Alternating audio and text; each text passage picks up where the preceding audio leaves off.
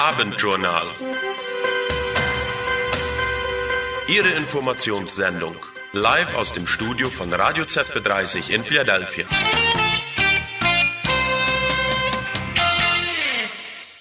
Am Mikrofon ist für Sie Bettina Koop.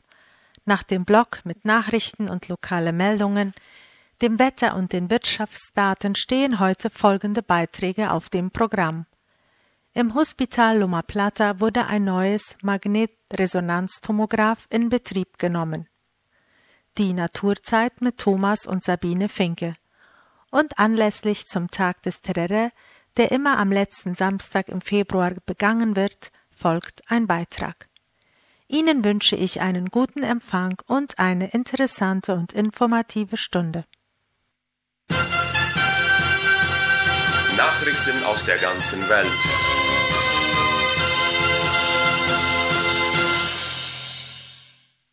Netanyahu präsentiert Plan für den Tag nach Hamas. Benjamin Netanyahu hat gestern Abend dem Sicherheitskabinett seinen Plan für den Tag nach Hamas vorgestellt. Das Dokument präzisiert die Ziele Israels in der Region. Darüber schreibt die Times of Israel und die Neue Zürcher Zeitung. Zunächst wird klargestellt, dass sich Israel so lange im Krieg befinde, bis die Hamas und andere Terrorgruppen zerstört würden und die Geiseln zurückgeführt sind. Nach dem Krieg dann sieht Netanyahus Plan vor, dass Israel die vollständige militärische Kontrolle über den Gazastreifen behält. Der Wiederaufbau soll erst beginnen, wenn Gaza entmilitarisiert ist, heißt es. Ein Streifen entlang der Grenze soll permanent von der israelischen Armee kontrolliert werden. Dorten dürfen keine Zivilisten zurückkehren. Dieser kilometerbreite Streifen wird auch Pufferzone genannt. Der Plan für den Tag nach Hamas sieht auch vor, das UNO-Hilfswerk UNRWA zu schließen und durch eine neue internationale Organisation zu ersetzen. Regierungsverantwortung soll nicht von Israel, sondern von lokalen Beamten getragen werden, heißt es. Eine Zwei-Staaten-Lösung ist in Netanyahus Plan nicht vorgesehen. Die palästinensische Autonomiebehörde hat sich bereits gegen den Plan ausgesprochen und diesen verurteilt. Das Vorhaben störe die amerikanischen und internationalen Bemühungen zur Zwei-Staaten-Lösung, hieß es. Russlands Wirtschaft wächst. Der Internationale Währungsfonds, kurz IWF, zeigt sich vom Wachstum der russischen Wirtschaft überrascht. Darüber schreibt der Spiegel. Angesichts der Sanktionen gegen Russland im Zuge des Krieges in der Ukraine hatte man mit einer deutlich geringeren Wirtschaftsleistung gerechnet. Russland sei eine Kriegswirtschaft, sagte die EWV EWF Kommunikationsdirektorin Julie Kozak in Washington.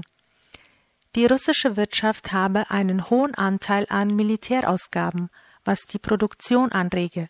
Außerdem gebe es Bemühungen der Behörden, den Konsum anzukurbeln, hieß es.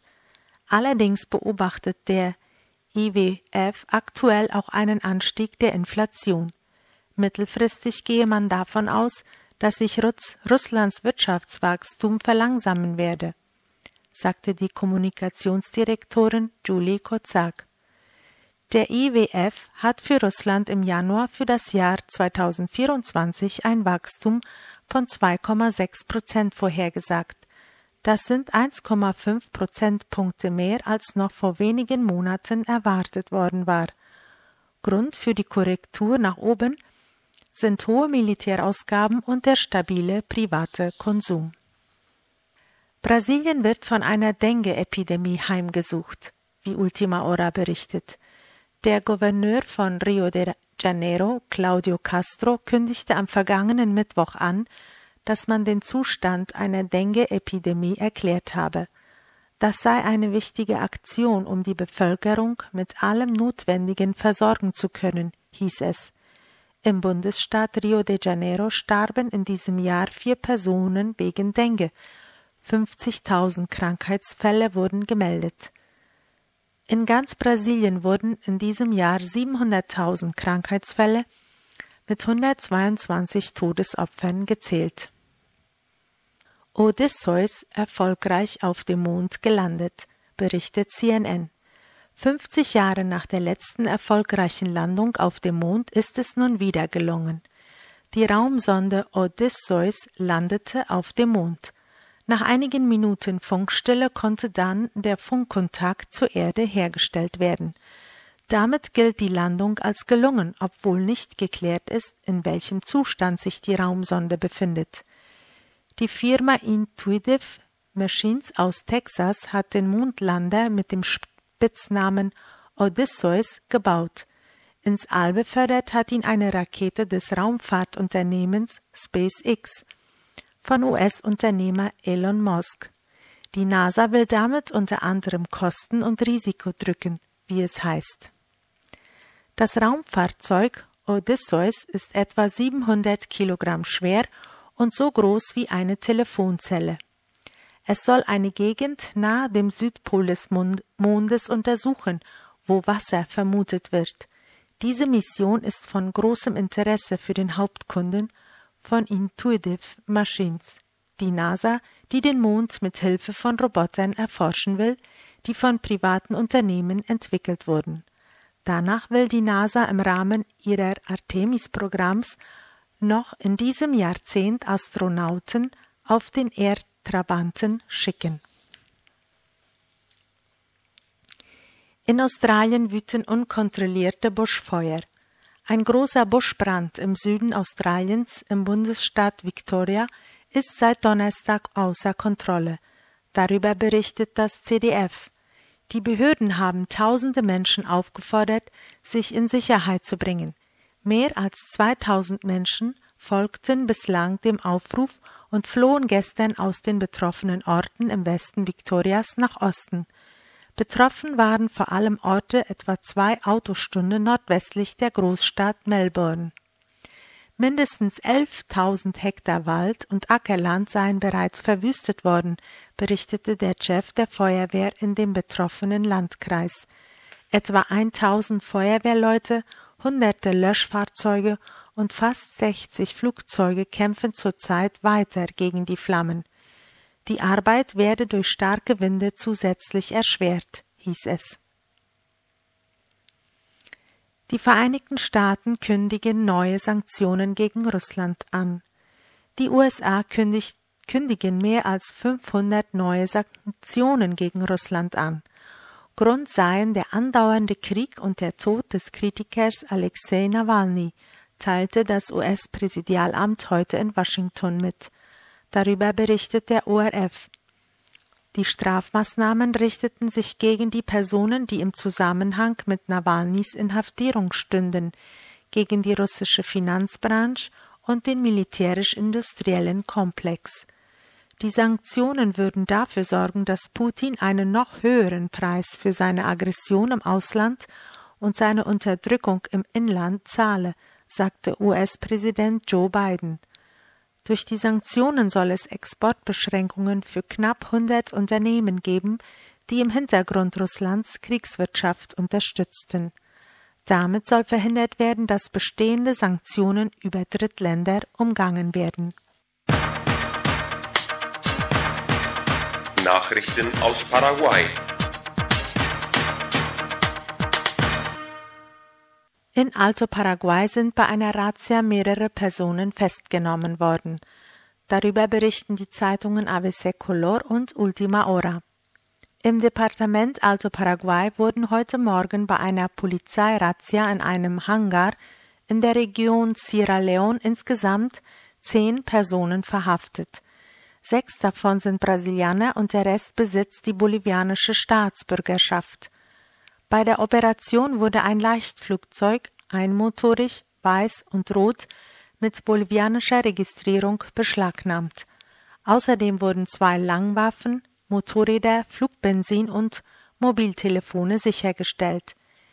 Die Aktion steht im Zusammenhang mit dem Drogenschmuggel. Angeblich soll der durchsuchte Ort als Sammelstelle genutzt worden sein. Es sei außerdem möglich, dass die Festgenommenen Mitglieder krimineller Banden sind, heißt es von Seiten der Staatsanwaltschaft und der Nationalpolizei. Medizinischer Meilenstein im Chaco. In Benjamin Aceval ist die erste Gehirnoperation durchgeführt worden. RSSE berichtet von der ersten Gehirnoperation im Chaco, die im regionalen Hospital des IPS in Benjamin Aceval durchgeführt worden ist. Der Eingriff wurde am gestrigen Donnerstagnachmittag vom Neu Neurochirurgen Tomis Bay Acosta angeleitet. Der Patient war ein 25-jähriger Mann, der in besagter Zone lebt und einen gutartigen Hirntumor diagnostiziert bekommen hatte. Die Operation ist gut verlaufen. Dieser Eingriff ist von großer Bedeutung für die Dezentralisierung des Gesundheitswesens. Durch die Befähigung von Regionalkrankenhäusern vermeidet man den Transport von Patienten bis zur Landeshauptstadt. Ehemalige Unternehmen der Cartes-Gruppe sind an einen chilenischen Konzern verkauft worden. Die chilenische Zeitung La Tercera berichtet darüber. Der chilenischen Unternehmungsgruppe Luxic und der Gruppe Cartes gehörten ursprünglich zu gleichen Teilen die Tankstellenkette Enex mit den angeschlossenen Läden UPA und der Getränkehersteller CCU. CCU stellt in Paraguay unter anderem Getränken der Marken Pulp, Watz, Heineken und Sol her. Im Zusammenhang mit Korruptionsvorwürfen gegen Cartes hatte die US-Regierung dessen Vermögen, Vermögen Entschuldigung, in den USA eingefroren und alle Unternehmen mit Sanktionen belegt, an denen Cartes mit 50 Prozent oder mehr beteiligt war. Daraufhin verkauften Horacio Cartes und seine Schwester Sarah ihre Anteile an der Tankstellenkette Enex und am Getränkehersteller CCU an die Sudameris Bank. Die Luxig-Gruppe sicherte sich dabei über sogenannte Optionsscheine das Recht, die Unternehmen bis Mitte Februar 2024 komplett zu übernehmen. In dieser Woche gaben die chilenischen Unternehmer bekannt, dass sie die Tankstellenkette Enex und den Getränkehersteller CCU komplett übernommen haben. Der genaue Kaufpreis wurde nicht veröffentlicht. Die Zeitung schätzt den Wert der Transaktion auf 60 bis 70 Millionen US-Dollar. Bei Enex in Paraguay arbeiten 700 Personen. CCU hat 500 Angestellte. Dem IPS fehlen Medikamente. AVC Color berichtet von einer Beschwerde, die von IPS-Versicherten eingereicht wurde. Der Krankenkasse fehlen mehrere Medikamente und der Patient muss diese aus eigener Tasche bezahlen. Im Moment besitzt die Institution 39 Artikel ihrer Medikamentenliste nicht. Unter den fehlenden Produkten sind mehrere Basismedikamente wie Diporon, Diclofenac, Ketorolac und Omeprazol. Einige der Mittel haben eine hohe Nachfrage. Andere der fehlenden Medikamente sind teuer, unter anderem solche zur Behandlung von Krebs und Diabetes. So müssen Krebspatienten bei einigen Produkten bis zu 40 Millionen Guaraníes bezahlen. Krebs und Diabetes sind zwei Krankheiten, die jährlich Tausende von Todesfällen in Paraguay verursachen. Aufgrund von wiederholten Beschwerden erklärt der Manager des IPS, dass man sein Bestes gebe, um Lösungen für diese Probleme zu finden. Der Maisexport läuft in diesem Jahr langsamer als 2023. Wie der Leiter der Vereinigung von Produktionsgremien Hector Cristaldo gegenüber La Nation sagte, sind im Januar rund 150.000 Tonnen Mais exportiert worden. Im gleichen Vorjahresmonat waren 240.000 Tonnen ins Ausland verkauft worden. Laut Angaben von Cristaldo sind die Exporteure noch zögerlich, weil der Preis momentan niedrig ist. An der Warenbörse von Chicago ist der Preis für Mais im letzten Jahr von umgerechnet 1900 Guaraníes pro Kilogramm auf 1200 Guaraníes gefallen. In Benjamin Aceval und an der Ruta Luque San Bernardino hat es größere Waldbrände gegeben. Wie ABC Color berichtet, wurde gestern, Donnerstag, von der Freiwilligen Feuerwehr vor zwei kritischen Brandzonen gewarnt. Die betroffenen Ortschaften befinden sich in Benjamin Aceval und an der Straße zwischen Luque und San Bernardino. An beiden Stellen waren bewohnte Zonen betroffen. Auf der Suche nach Unterstützung wurde der Bambi-Helikopter der paraguayischen Luftwaffe angefordert, um das Feuer zu löschen. Dieser besitzt die Fähigkeit, Wasser zu gießen. Allerdings berichtete ein Hauptmann der Freiwilligen Feuer, wer heute, dass auf der Strecke zwischen Luque und San Bernardino ein weiteres Feuer ausgebrochen sei. Die Feuerwehr sei erneut im Einsatz, um es zu löschen, hieß es. Der Hauptmann wies außerdem darauf hin, dass die Luftqualität in mehreren Gebieten des Landes belastet ist. Auch im Bajo Chaco sei die Luft voller Rauch. Aus diesem Grund wird die Bevölkerung gebeten, sich mit einem Mundschutz vor einer Rauchvergiftung zu schützen. Der Anzeiger.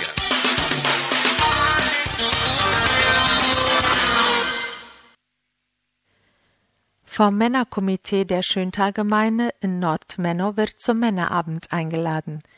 Diese Versammlung findet heute, den 23. Februar, um 19.30 Uhr unter dem Tinglado der Gemeinde statt.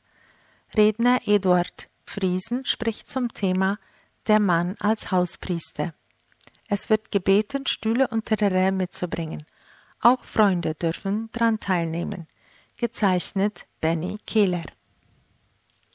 Vom Menefepa-Vorstand wird zum Jugendvolleyballturnier eingeladen. Die Spiele finden an diesem Wochenende wieder in Lolita statt. Am Samstag, den 24. Februar, spielt zuerst die Damenmannschaft des, Damenmannschaft des LSV gegen die des PSV und danach die Damen des FSV gegen die des DBN. Danach treten die Herren des FSV und DBN gegeneinander an und zuletzt spielt der LSV gegen den PSV. Die Spiele beginnen am Samstag um 16 Uhr. Am Sonntag, den 25. Februar ab 15 Uhr spielen zuerst die Damen des MSV gegen die des PSV und danach die De Damen des DBN gegen die des LSV. Danach spielen die Herren der vier Vereine in derselben Reihenfolge. Die Eintrittsgebühr beträgt 30.000 Guaraníes gezeichnet der Minefepa-Leiter Randolph Götz. Das Wetter im Chaco. Der Himmel über Philadelphia ist teilweise bewölkt und die Temperatur beträgt 39 Grad Celsius. Die Höchsttemperatur wurde mit 40 Grad Celsius gemessen und die Tiefstemperatur betrug 27 Grad Celsius. Die relative Luftfeuchtigkeit liegt bei 36 Prozent und der Luftdruck 1003 Millibar. Der Wind weht aus östlicher Richtung mit einer Geschwindigkeit von momentan 6 Stundenkilometern. Die Höchstgeschwindigkeit des Windes betrug heute 29 Kilometer pro Stunde. Der Wetterausblick für den zentralen paraguayischen Chaco. Laut der nationalen Wetterstation DINAG wird uns ein angenehmes Wochenende prognostiziert, mit Hoffnung auf Regenschauer und gebietsweise Gewitter. Der Himmel zeigt sich am Samstag wie auch am Sonntag größtenteils bewölkt und die Temperaturen bewegen sich zwischen 24 und 33 Grad Celsius. Der Wind kommt an beiden Tagen aus wechselnden Richtungen. Die Devisenkurse. Es liegen keine Meldungen beim Blog Marktplatz vor, so kommen wir zu den Wirtschaftsdaten. Der US-Dollar steht auf 7.153 zu 7.277 Guaraníes und der kanadische Dollar auf 4.100 zu 5.540 Guaraníes. Der Euro wurde mit 7.733 zu 8.017 gehandelt und der brasilianische Real lag bei 1433 zu 1503 Guaraníes. Der Peso Argentino lag bei 5 zu 8 Guaraníes. Wir danken der Finanzabteilung der Kooperative Neuland für die Zustellung dieser Daten.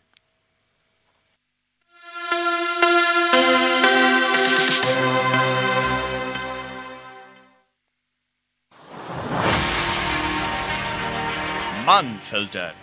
Die weltweit bekannte Marke für Filter, die gebraucht werden für Autos, LKWs, Landwirtschafts- und Straßenmaschinen. Mannfilter sind von hochwertiger Qualität und bringen folglich auch sehr gute Leistungen. Mannfilter mit voller Unterstützung von Chuck Homer.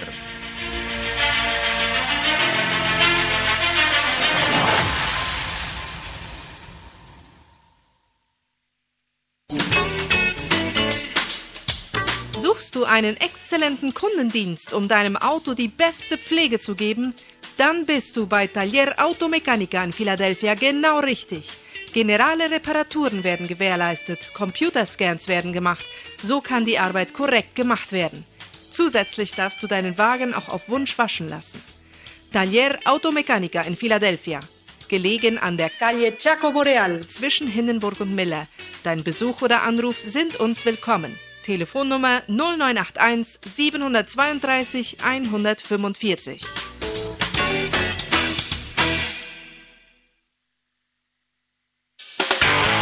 Suchst du einen hochqualitativen Scheinwerfer für deinen Wagen?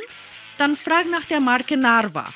Narva bietet eine erstklassige Sicht für den Fahrer und Sichtbarkeit für die anderen Verkehrsteilnehmer.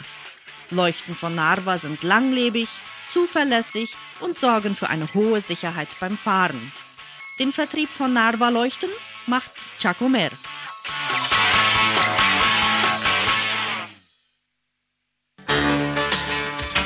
Ob unvergessliche Familienreisen, romantische Flitterwochen und Hochzeitstage, Klassenausflüge ins In- und Ausland, bei Mano Travel geben wir Ihnen die bestmöglichen Informationen. Sieben Nächte Karibik, all inclusive in Cancun, Punta Cana, Aruba, Miami oder Brasilien. Oder möchten Sie lieber nach Europa oder Kanada? Alles ist möglich. Wir koordinieren auch, wenn Sie in einer Gruppe nach Kanada reisen möchten. Weiter helfen wir mit Visa und anderen Dokumenten bei der Reiseplanung und suchen günstige Preise raus. Bei Menno Travel sprechen alle Deutsch. Telefon 0981 104 948.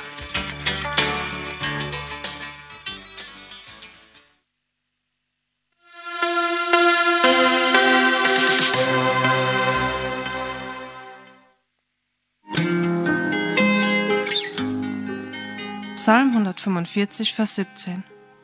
Der Herr ist gerecht in allen seinen Wegen und gnädig in allen seinen Werken. Das Wort aus der Bibel auf Radio ZP30.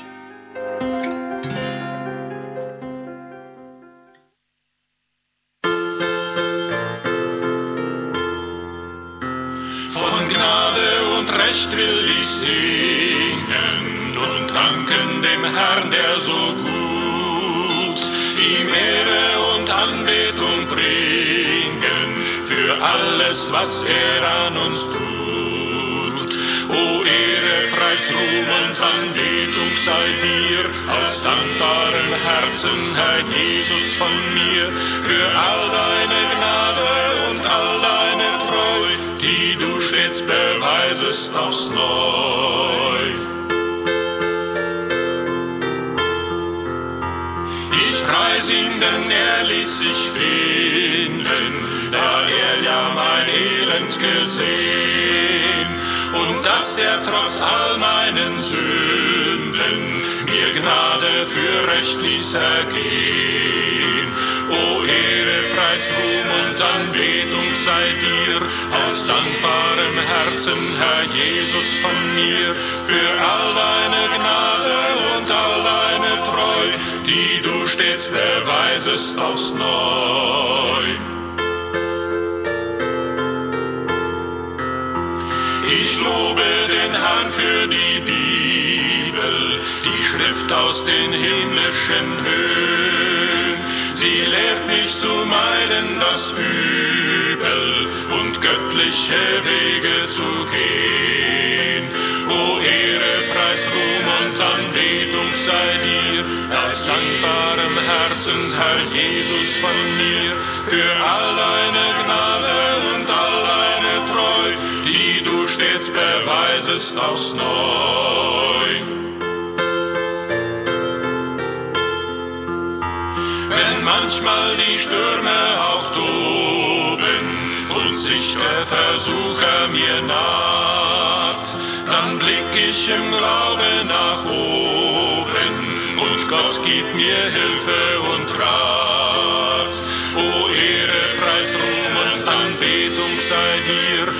Dankbarem Herzen, Herr Jesus von mir, für all deine Gnade und all deine Treu, die du stets beweisest aufs Neu. Im zweiten Teil des Abendjournals hören Sie nun folgende Beiträge.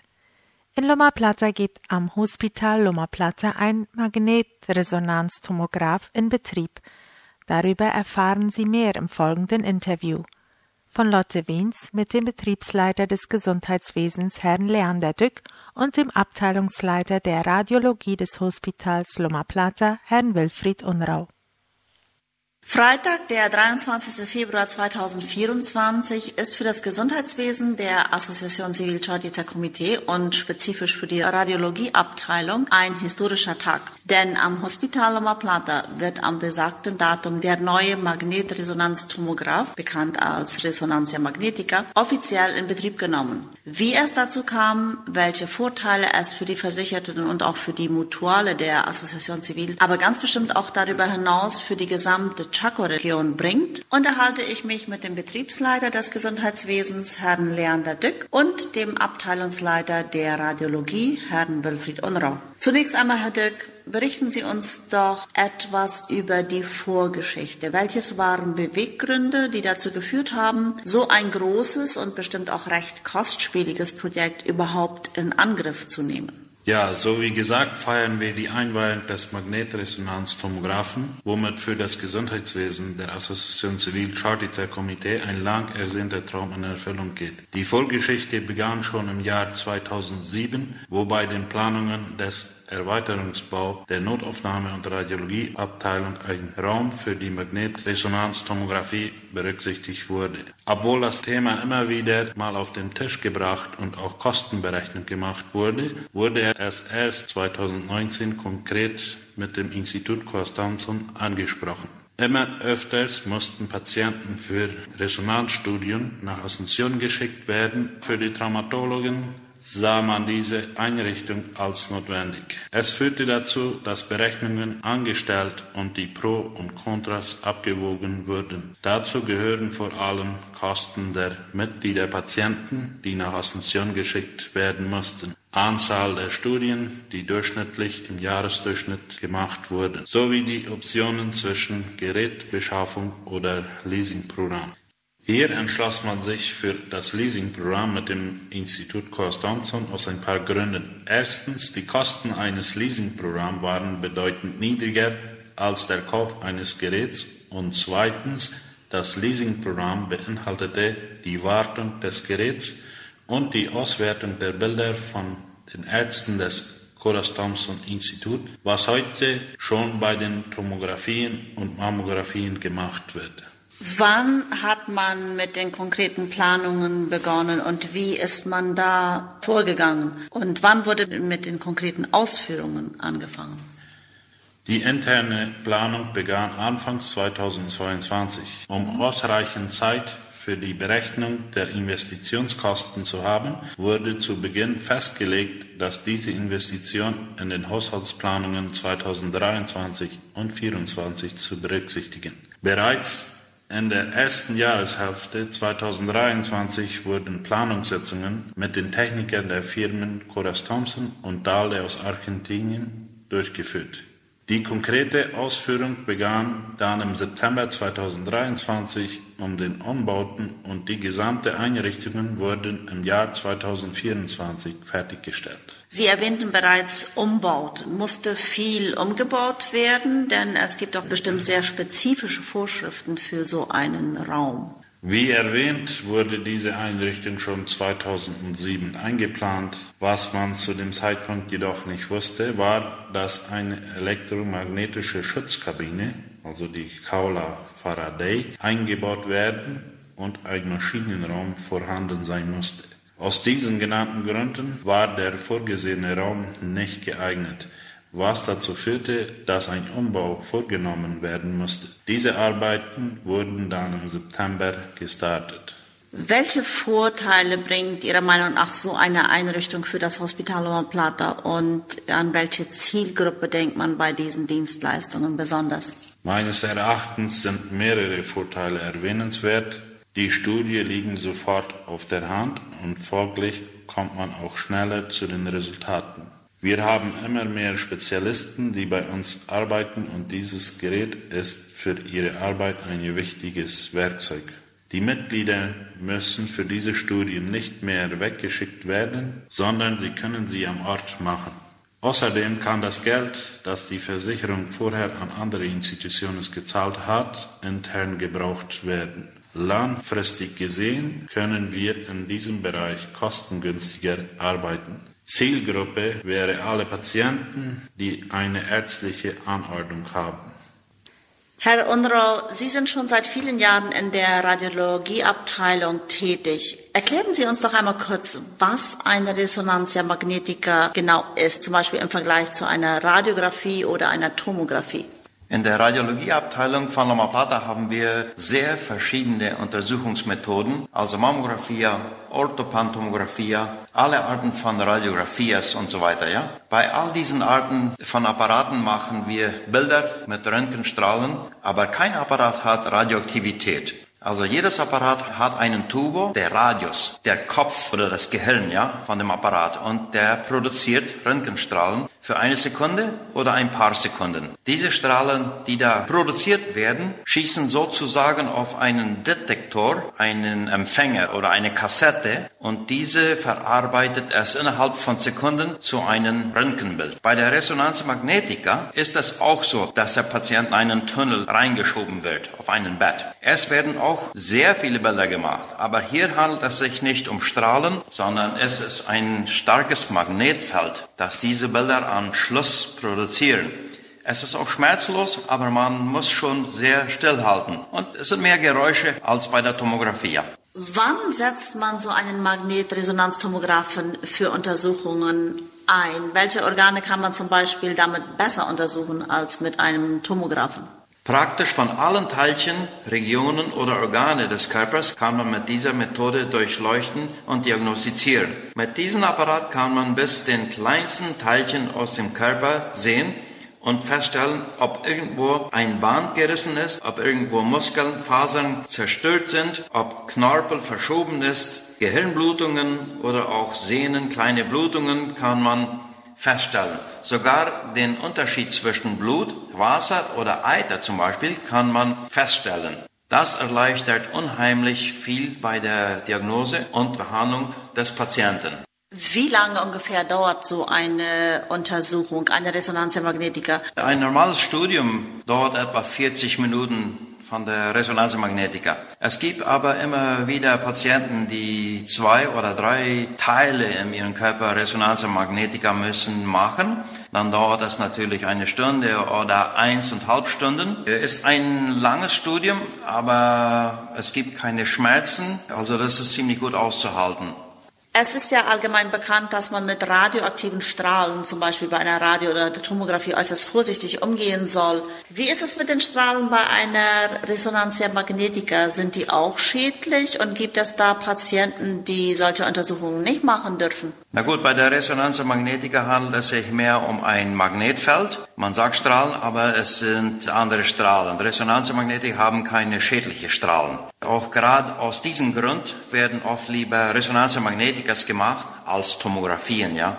Leute mit einer Prothese oder einem anderen Metall dürfen auch Resonanzmagnetika machen. Es gibt sehr wenig Leute, die Prothesen in sich tragen, wo sich es bemerksam macht. Da müssen wir den Patient einfach lieber rausholen. Der Patient merkt das zum Beispiel bei einer Resonanzmagnetika dass die Prothese oder ein Nagel warm wird, dann holt man den Patienten einfach raus, dann kann man das nicht machen. Aber es ist eher selten. Fast jedes Material heutzutage kann man eine Resonanzmagnetika machen. Noch kurz etwas zum Personal. Haben wir ausgebildete Fachkräfte, die die Resonanz machen können? Und wer wertet die Bilder oder die Studien aus? Ja, äh, unser Personal wird ja ständig ausgebildet beim Instituto Coras Thompson in Asunción. Auch ich habe meine Ausbildung mal da gemacht. Äh, meine Nachfolger haben die Ausbildung gemacht und jetzt haben wir auch neue Techniker, die bei uns arbeiten. Die haben auch diese Ausbildung gemacht im Instituto Coras Thompson. Die haben dann aber auch gleich, wie ich auch damals, schon Resonanzmagnetika reingenommen. Aber heute ist es so, dass der letzte Techniker, der da war, hat sich spezifisch auf diesen Apparat spezialisiert. Und wir haben jetzt noch ein paar Wochen dahin geschickt. Die haben sich spezialisiert und im Moment ist der Apparat in Funktion. Die Lehrer aus Asunción kommen bis hier und sie sind beim Spezialisieren hier in Loma Plata. So, wir machen eigentlich jetzt schon alles, was der Resonalor anbietet und wir sind sehr zufrieden und wir sind sehr dankbar für diese Ausbildung und dass wir diese Dienstleistung anbieten können. Und die Bilder, die Studien, gerade so wie Tomographie oder Mammografias, so werden die Resonanzes Magneticas auch alle nach Asunción geschickt. Es gibt ein digitales System, die werden nur hochgeladen. Instituto Colas Thompson haben dieselbe Systeme wie wir, also die werten diese Studien aus, die schicken uns nachher das Resultat und dieses Resultat geht an jeden Arzt oder an jeden Patient, der das braucht. Also auch unser Personal, unsere Ärzte hier im Hospital Loma Plata haben sehr viel Erfahrung, auch auf Bilder und spezifisch auf Resonanzmagnetika. Viele Patienten sehen unsere Ärzte schon, die können auch schon diagnostizieren, die haben eine Ahnung.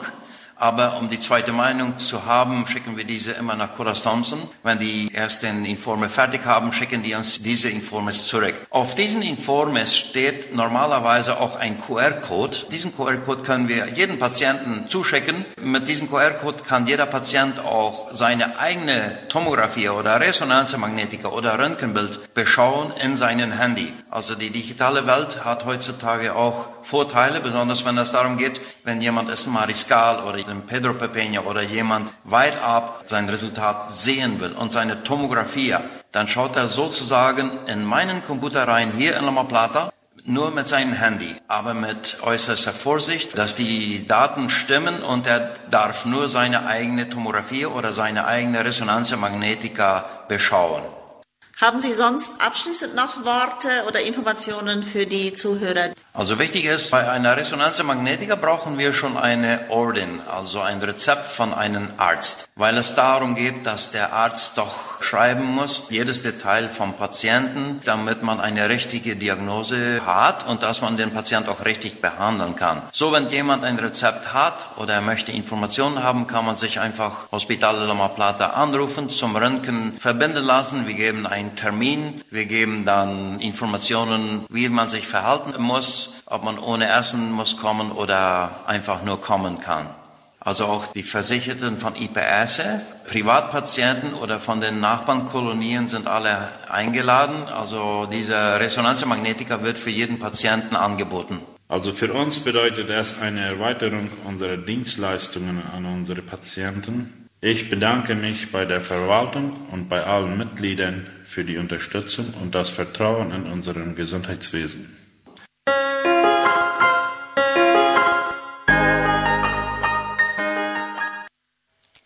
Sie hörten den Betriebsleiter des Gesundheitswesens, Herrn Leander Dück, und den Abteilungsleiter der Radiologie des Hospitals Loma Plata, Herrn Wilfried Unrau. Sie berichteten über die offizielle Inbetriebnahme eines Magnetresonanztomographen am Hospital Loma Plata. Nun zur Naturzeit von Thomas und Sabine Finke. Es geht um den Chaha.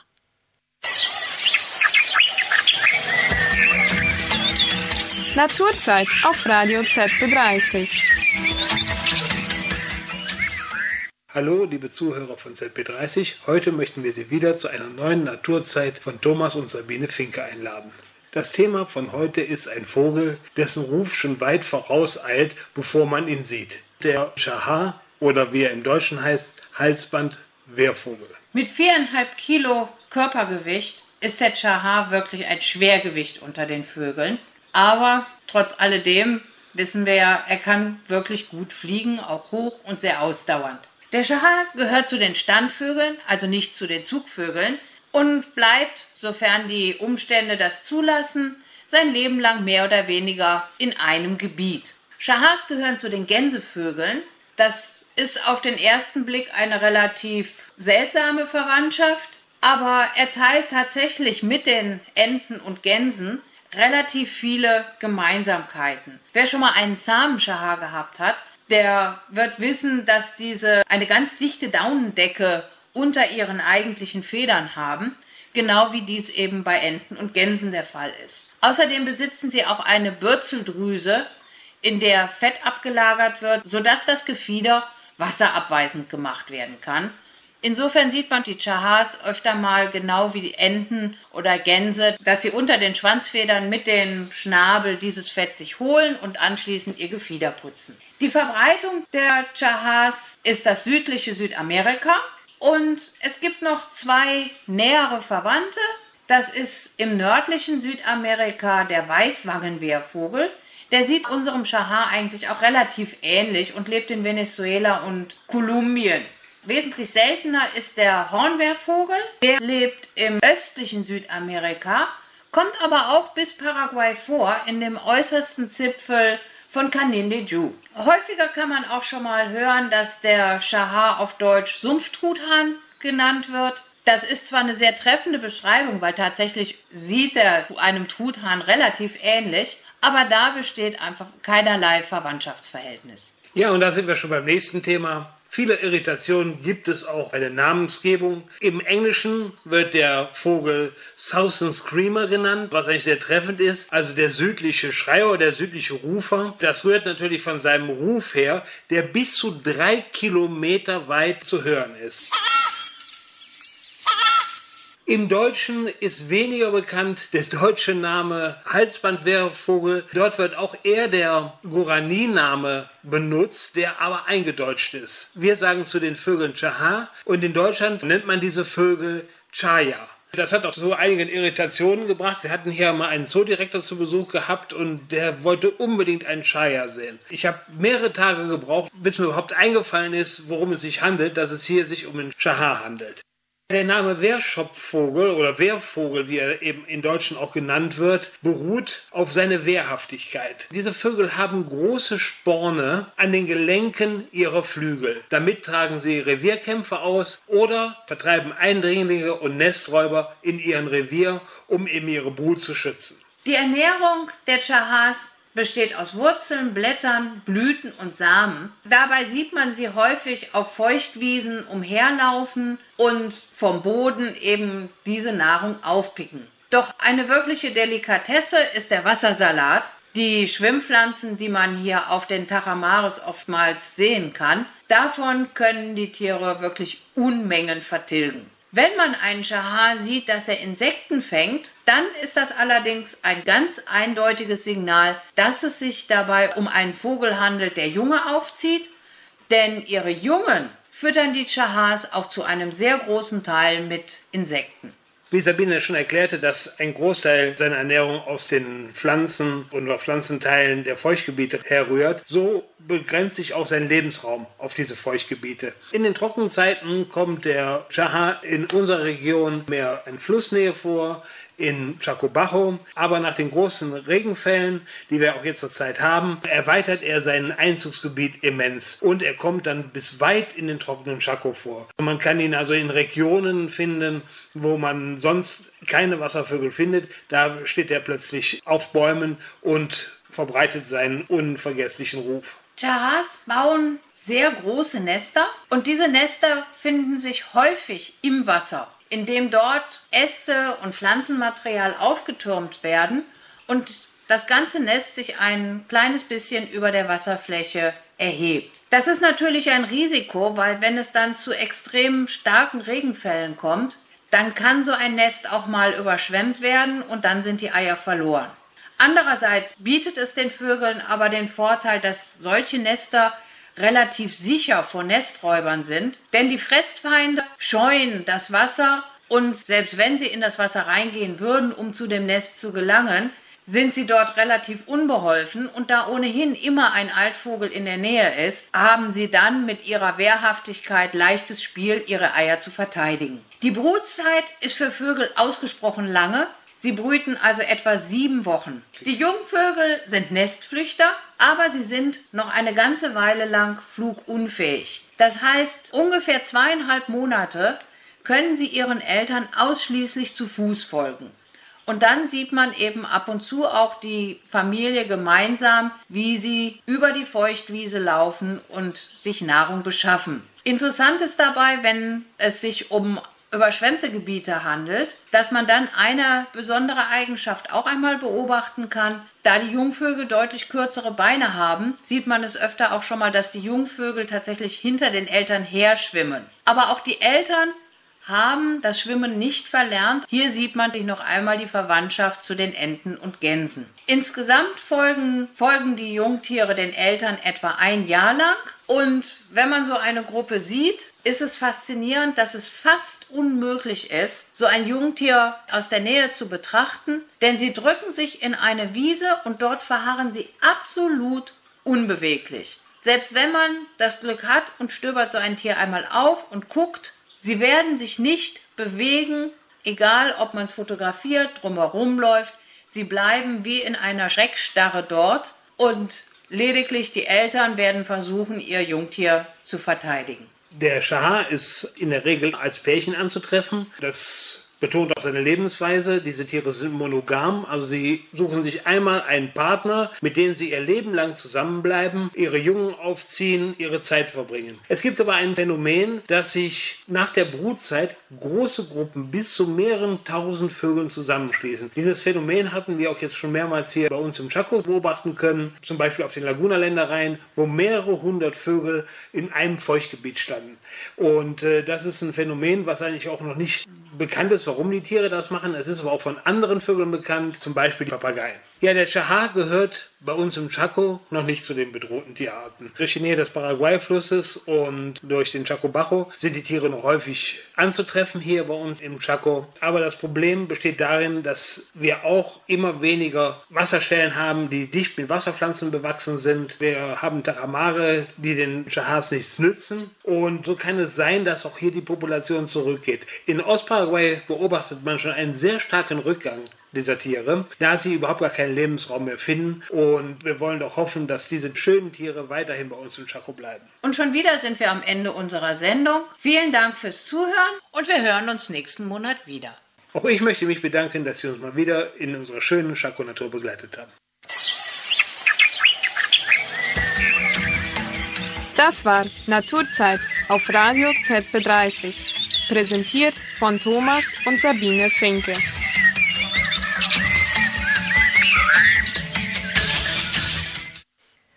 Zum Leben im Chaco, zum Leben in Paraguay gehört ein Getränk immer dazu, egal ob in dem klimatisierten Büro, im Schatten unter einem Baum, auf dem Feld oder unterwegs, der Terere darf nicht fehlen. Morgen ist der Tag des Terere, der in jedem Jahr am letzten Samstag im Februar gefeiert wird. Flavio Regier teilt mit uns Gedanken zum Getränk und seiner kulturellen Bedeutung. Im Ausland hat sich Tereré mittlerweile als Tee einen Namen gemacht. Die Seite 196flavors.com schreibt, dass Tereré einen eisgekühlten Kräutertee ähnlich ist, nur dass er von Anfang an mit kaltem Wasser zubereitet wird und nicht erst mit heißem und dann mit gekühltem Wasser. In anderen Regionen Südamerikas, insbesondere in Argentinien, wird Tereré oft mit Fruchtsäften oder Limonade zubereitet. Es gibt auch noch andere Varianten, beispielsweise mit Gurke, Grapefruitsaft und frischen Minzblättern. Er ist sogar noch erfrischender, wenn er in einer leeren Grapefruitschale getrunken wird. Die weltberühmte Seite Taste Atlas schreibt über den Tereré folgendes.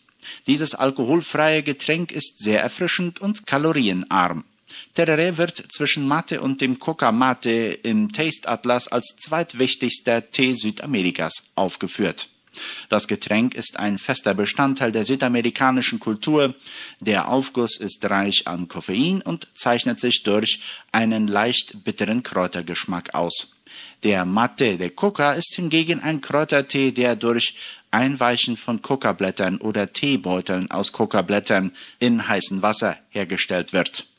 Dieses uralte Getränk wird traditionell zur Behandlung der Höhenkrankheit getrunken, obwohl sie einen ähnlichen Namen haben, sollten Mate de Coca und Mate, ein Kräutertee, der oft mit Argentinien in Verbindung gebracht wird, nicht verwechselt werden. Coca-Tee ist in ganz Südamerika weit verbreitet und legal, aber außerhalb der Region ist die Einfuhr und der Konsum in vielen Ländern verboten, da eine Verbindung zwischen Coca-Blättern und Kokain besteht. Doch für die Paraguayer ist Tereré viel mehr als nur ein einfacher kalter Tee. Tereré hat für Paraguayer eine große Bedeutung, das sagt das Gesundheitsministerium.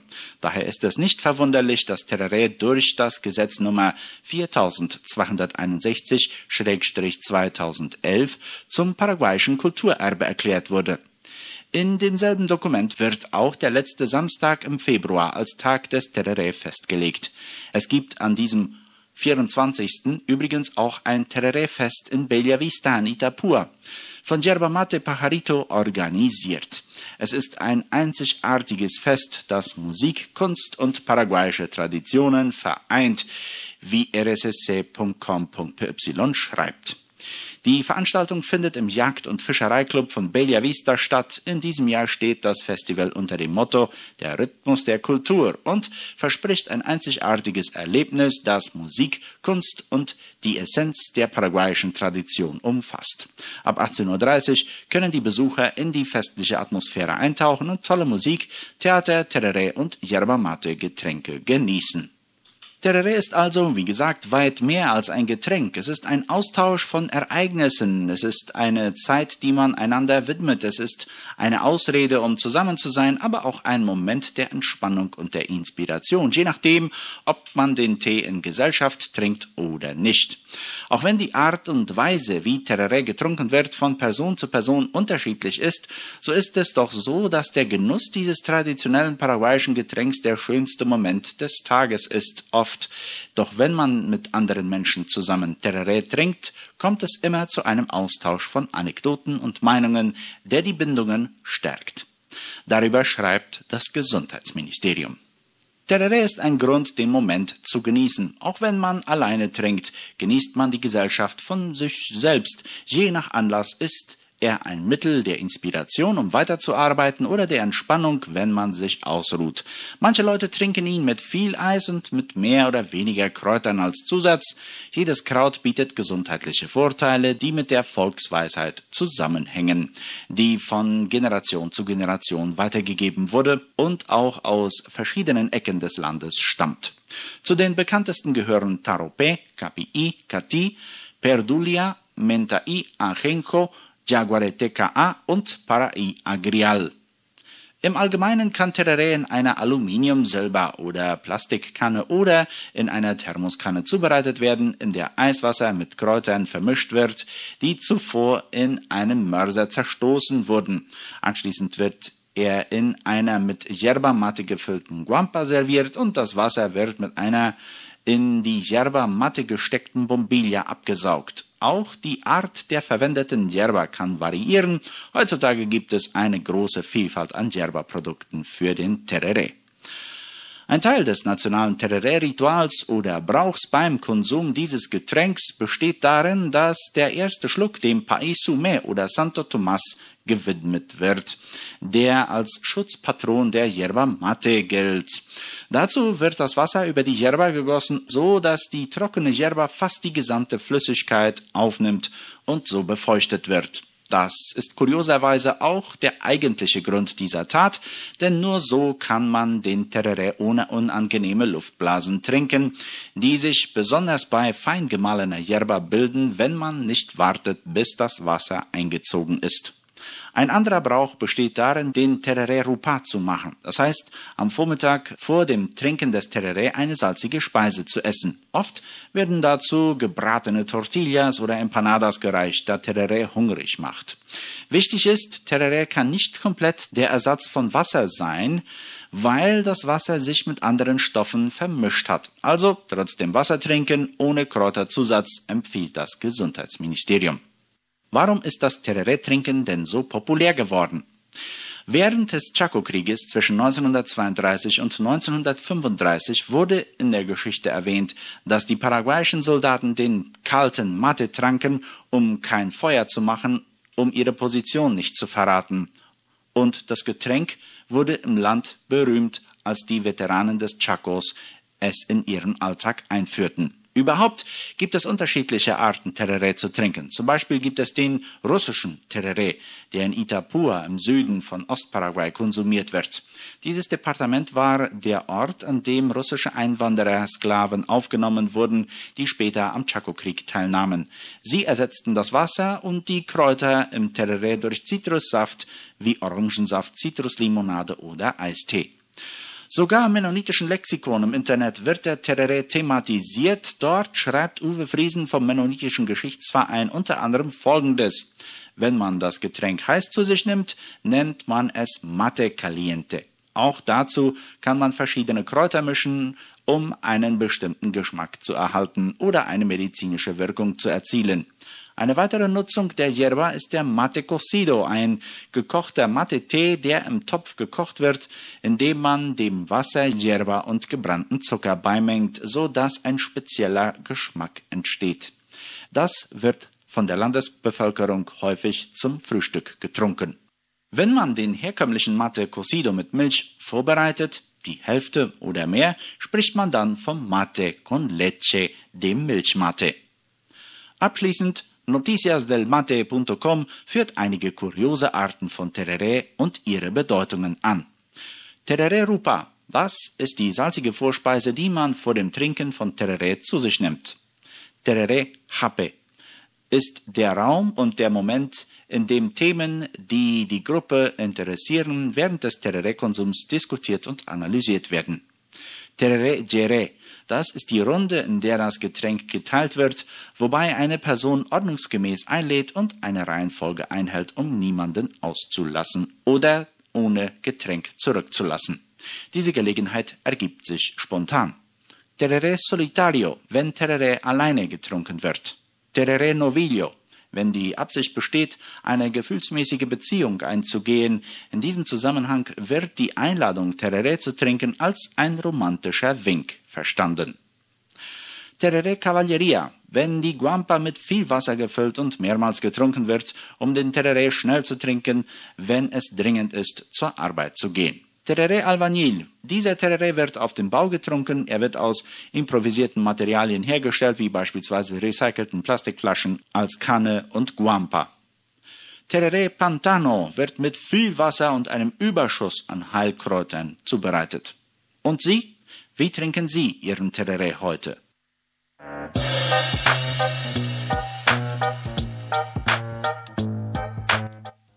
Das war ein Bericht von Flavio Regier anlässlich des Tag des Terres. Noch einmal zum Wetter in Philadelphia am Schluss des Abendjournals. Die Temperatur beträgt immer noch 38 Grad Celsius und die Luftfeuchtigkeit 39 Prozent. Der Luftdruck wird mit 1003 Millibar angezeigt und der Wind weht mit einer Geschwindigkeit von 6 Stundenkilometern aus östlicher Richtung. Die Programmvorschau auf Radio ZB30 um 19 Uhr hast du schon gewusst mit Flavio Regier. Heute geht es um die Frage, wie lange leben Fliegen? Um 19.15 Uhr der Landwirt, Veterinär Mirko Penner vom Sab Tortica spricht zum Thema Brucellose. Und um 20.27 Uhr die Segensworte am Abend mit Prediger Ewald Reimer. Morgen früh um 6.30 Uhr hören Sie die Morgeninfos und ab 7.30 Uhr folgt im spanischsprachigen Blog die Live-Sendung Caminamos Contigo. In dieser Ausgabe geht es um das Thema Desafío de una obra misionera, zu Deutsch Herausforderung einer Missionsarbeit mit Prediger Nicky Wiebe. Hier endet das Abendjournal für Sie und ich wünsche Ihnen einen erholsamen Feierabend und für morgen unbedingt Zeit, mit jemandem einen Tereré zu genießen. Ein gesegnetes Wochenende und auf Wiederhören.